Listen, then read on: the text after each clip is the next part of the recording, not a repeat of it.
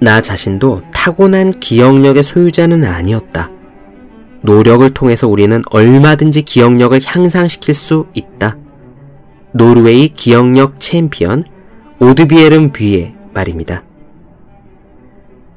이번에는 기억을 상위 단계로 상승시키는 법에 대해 이야기해 봅시다. 공부를 잘하는 사람을 뇌과학적으로 표현하면 원하는 정보를 장기 기억에 잘 저장하는 사람을 뜻합니다. 즉, 공부하는 능력이란 다시 말해 초단기 기억과 단기 기억의 정보를 최종 단계인 장기 기억으로 원활하게 상승시키는 능력을 말합니다. 그렇다면 어떻게 해야 정보가 장기 기억에 들어갈까요? 기억을 장기 기억으로 옮기는 요령은 두 가지가 있습니다. 하나는 반복이고요. 다른 하나는 의미입니다. 주민등록번호처럼 많이 반복해서 외우면 들어갑니다. 또 앞뒤 맥락과 그 뜻을 이해하면 들어갑니다. 기억의 단계를 상승시키는 이런 원리는 공부 요령의 나침반이라고도 할 수 있습니다. 반복과 의미, 이를 이해한 사람은 노력을 기울여야 할 대략의 방향은 깨달은 셈입니다.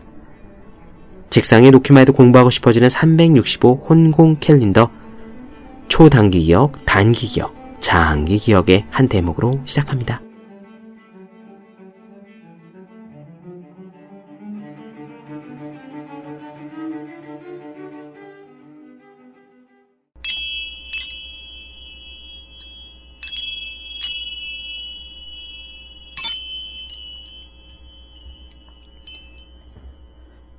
네, 안녕하세요. 본격 공부작업 팟캐스트 서울대는 어떻게 공부하는가 한지우입니다. 우리는 지금 에리 프롬의 사랑의 기술 살펴보고 있습니다. 이제 본격적으로 사랑의 이론에 대해 들어가 보지요.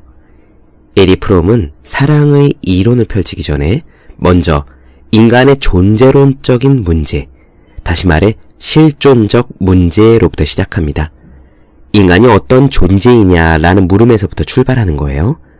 우리들 인간이 어떤 존재인지 알면 또 우리들이 인간으로서 어떤 문제를 왜 끌어안고 있는지 알면 그것에 대한 올바른 해답이 나올 수 있잖아요. 우리가 살면서 겪는 다양한 문제들, 예컨대 공부, 일, 성공, 돈, 대출금, 친구, 인간관계 등 그 모든 문제들은 궁극적으로는 우리라는 인간이 왜 이런 모양일까? 왜 이런 존재일까라는 걸 생각하면 거기에서 파생된 부분적인 문제들이라는 깨달음에 이르게 됩니다.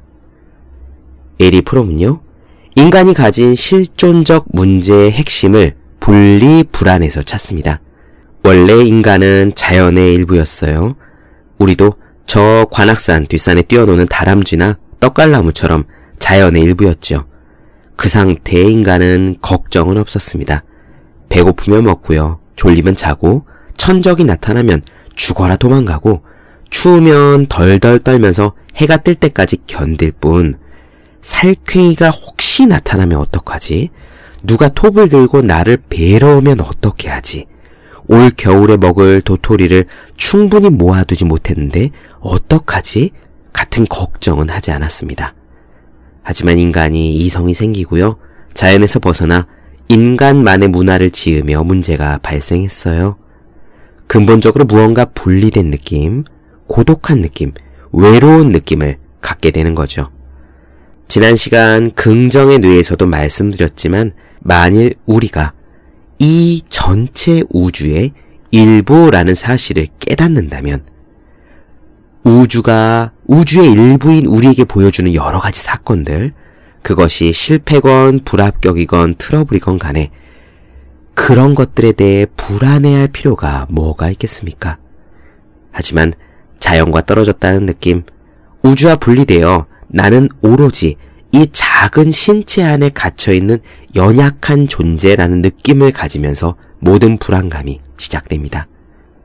그래서 인간은 이 불안을 극복하고 합의를 추구하고자 하는 본능이 있어요. 소풍 갔던 때를 한번 생각해 보시죠. 술자리, 회식자리도 좋습니다.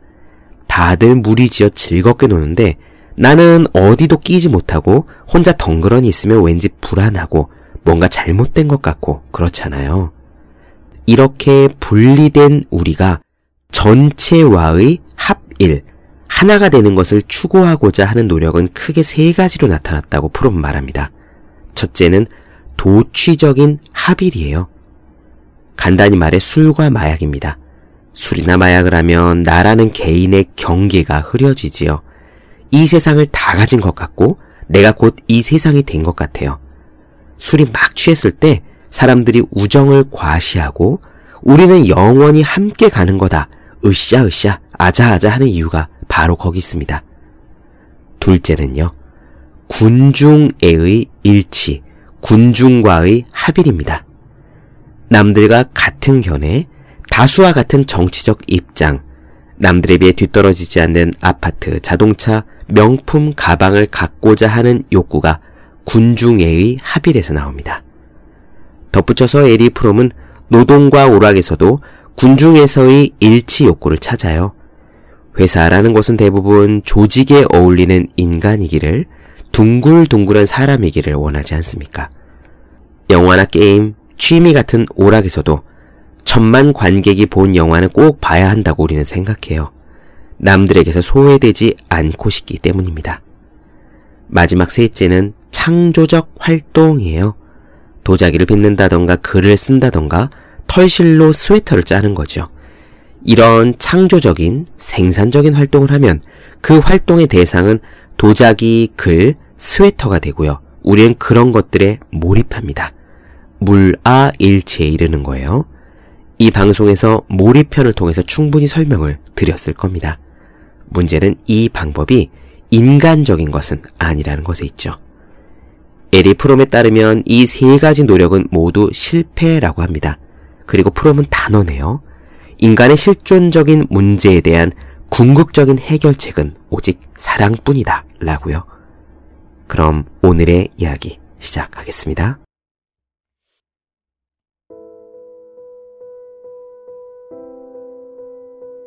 사랑에 대한 어떠한 이론이든 인간 실존론으로부터 시작되어야 한다. 우리는 사랑과 비슷한 것을 동물에게서도 발견하지만 동물의 애착은 동물의 본능적인 기구의 일부에 지나지 않는다. 인간의 실존에 있어서 본질적인 것은 인간이 이런 동물계로부터 곧 본능적 적응의 세계로부터 벗어났고 자연을 초월해 있다는 사실이다. 인간은 자연의 일부이지만 말이다. 그런데 한번 자연과 결별하면 인간은 자연으로 되돌아가지는 못한다. 인간은 철저하게 잃어버린 자연과의 조화 대신에 이성을 발달시키고 새로운 조화인 문화를 찾아내면서 오직 앞으로 나아갈 수 있을 뿐이다. 우리 인간에게는 이성이 있다. 인간은 자기 자신을 아는 생명체다. 그래서 분리되어 있는 존재로서의 자기 자신에 대한 인식, 자신의 생명이 덧없이 짧고 원하지 않았는데도 죽어야 한다는 인식, 자기가 사랑하던 사람들보다 먼저 죽을 수 있다는 인식, 자연과 사회의 커다란 힘 앞에서 무력하다는 인식을 갖고 있다. 이러한 인식으로부터 분리되어 있다는 생각에 대한 불안감이 나온다. 요컨대 분리 경험은 불안을 일으키는 것이다. 분리는 정말로 모든 불안의 원천이다. 분리되어 있다는 것은 내가 힘을 사용할 능력을 잃어버린 채 단절되어 있다는 뜻이다.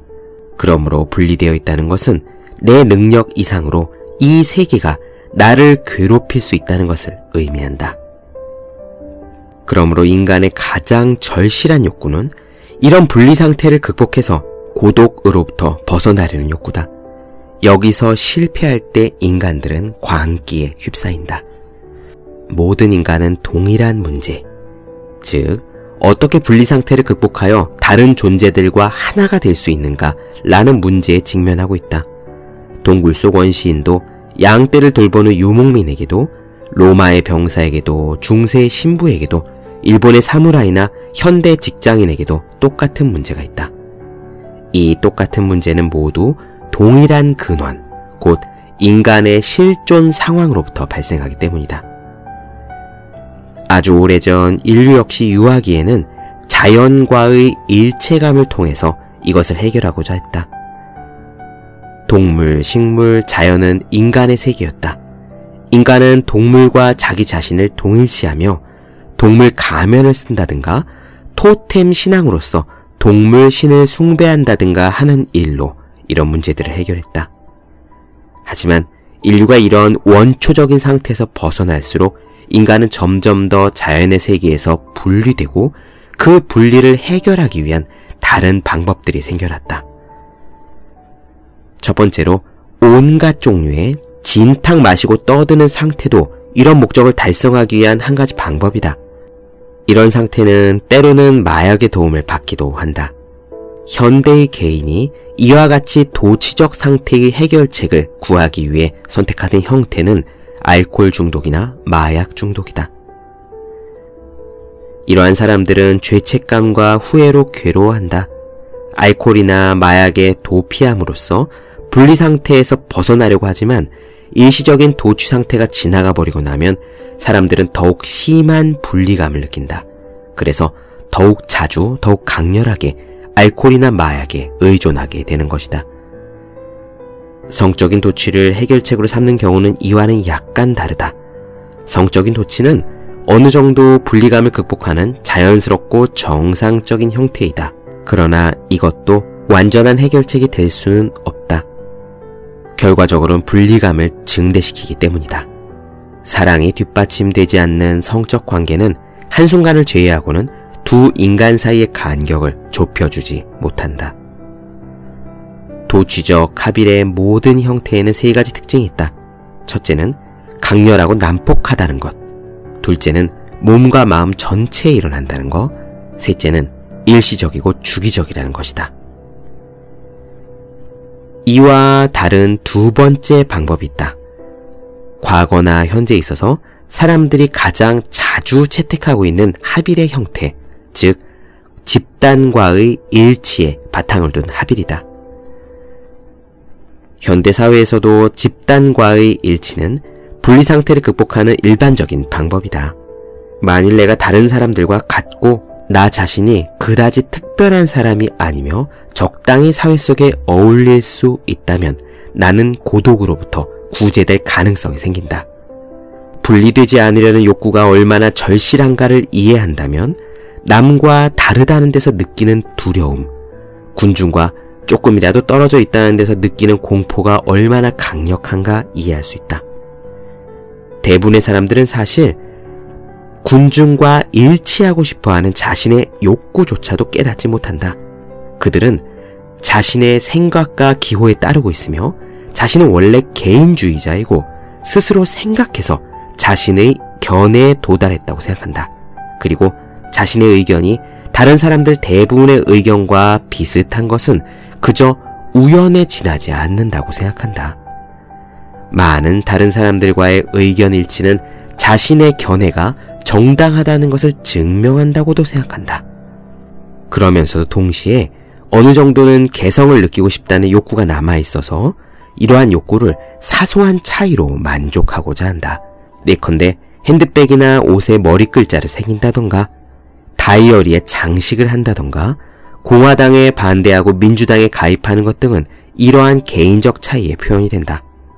이것은 나는 달라 라는 슬로건을 떠들어대며 차이를 추구하는 슬픈 욕구를 드러내는 것에 다름 아니다. 이런 일치에 의한 합일은 강렬하지도 않고 난폭하지도 않다. 바로 이런 이유 때문에 분리 상태에서 생기는 불안을 어느 정도 진정시키기에 좋다. 그럼에도 불구하고 현대 사회의 알코올 중독, 마약 중독, 우울증, 자살 등의 사례는 군중과의 일치에 상대적으로 실패했다는 것을 보여준다. 분리 상태에 생기는 불안을 해소하는 방법으로서 현대 생활의 다른 요인들, 곧 노동과 오락의 역할도 잠깐 생각해 볼 필요가 있다. 인간은 조직의 일부가 되며 사람이 하는 일은 그 일을 관리하는 조직에 의해 지시된다. 심지어 사람들은 감정조차도 조직으로부터 지시받는다. 쾌활함이나 믿음직함 또는 다른 사람들과 마찰 없이 지내는 능력까지 요구받는 것이다. 오락도 마찬가지다. 사람들 사이에서 상투적인 것이 된다. 책은 각자의 취향이 아니라 독서 클럽에 의해서 추천되고 영화는 필름이나 극장 소유자에 의해 선택되고 광고 슬로건도 그들로부터 집을 받는다. 휴일을 보내는 방법도 비슷하다. 일요일날 드라이브, 텔레비전의 드라마, 가드놀이, 클럽 파티 등이다. 태어나서 죽을 때까지, 월요일부터 일요일까지, 아침부터 밤까지 사람들이 하는 모든 활동은 일정하고 기성상품화 되어 있다. 마지막으로 합의를 이루는 세 번째 방법은 창조적인 활동이다. 목공이 책상을 만들든 금 세공인이 보석 조각에 가공을 하든 화가가 그림을 그리든 모든 형태의 창조적인 작업에서 일하는 자와 그 대상은 하나가 된다. 그러나 이것도 생산적인 일에만 해당되는 거다. 다시 말해, 내가 계획하고 만들어내고 내가 결과물을 볼 수 있는 경우에만 해당된다는 말이다.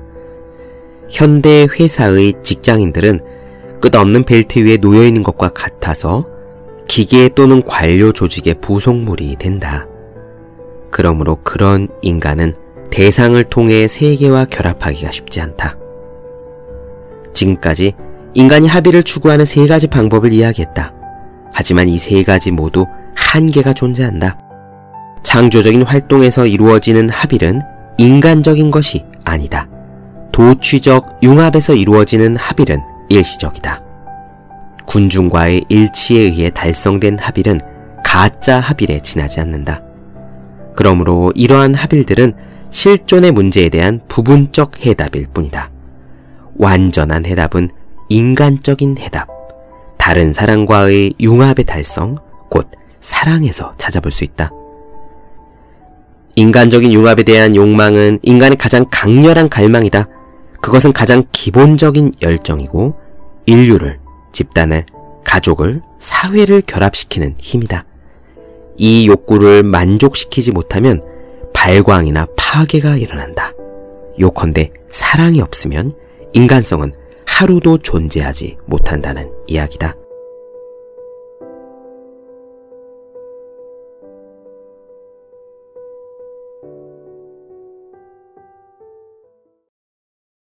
네, 본격 공부작업 팟캐스트 서울대는 어떻게 공부하는가? 에리프롬의 사랑의 기술 나눠드렸습니다.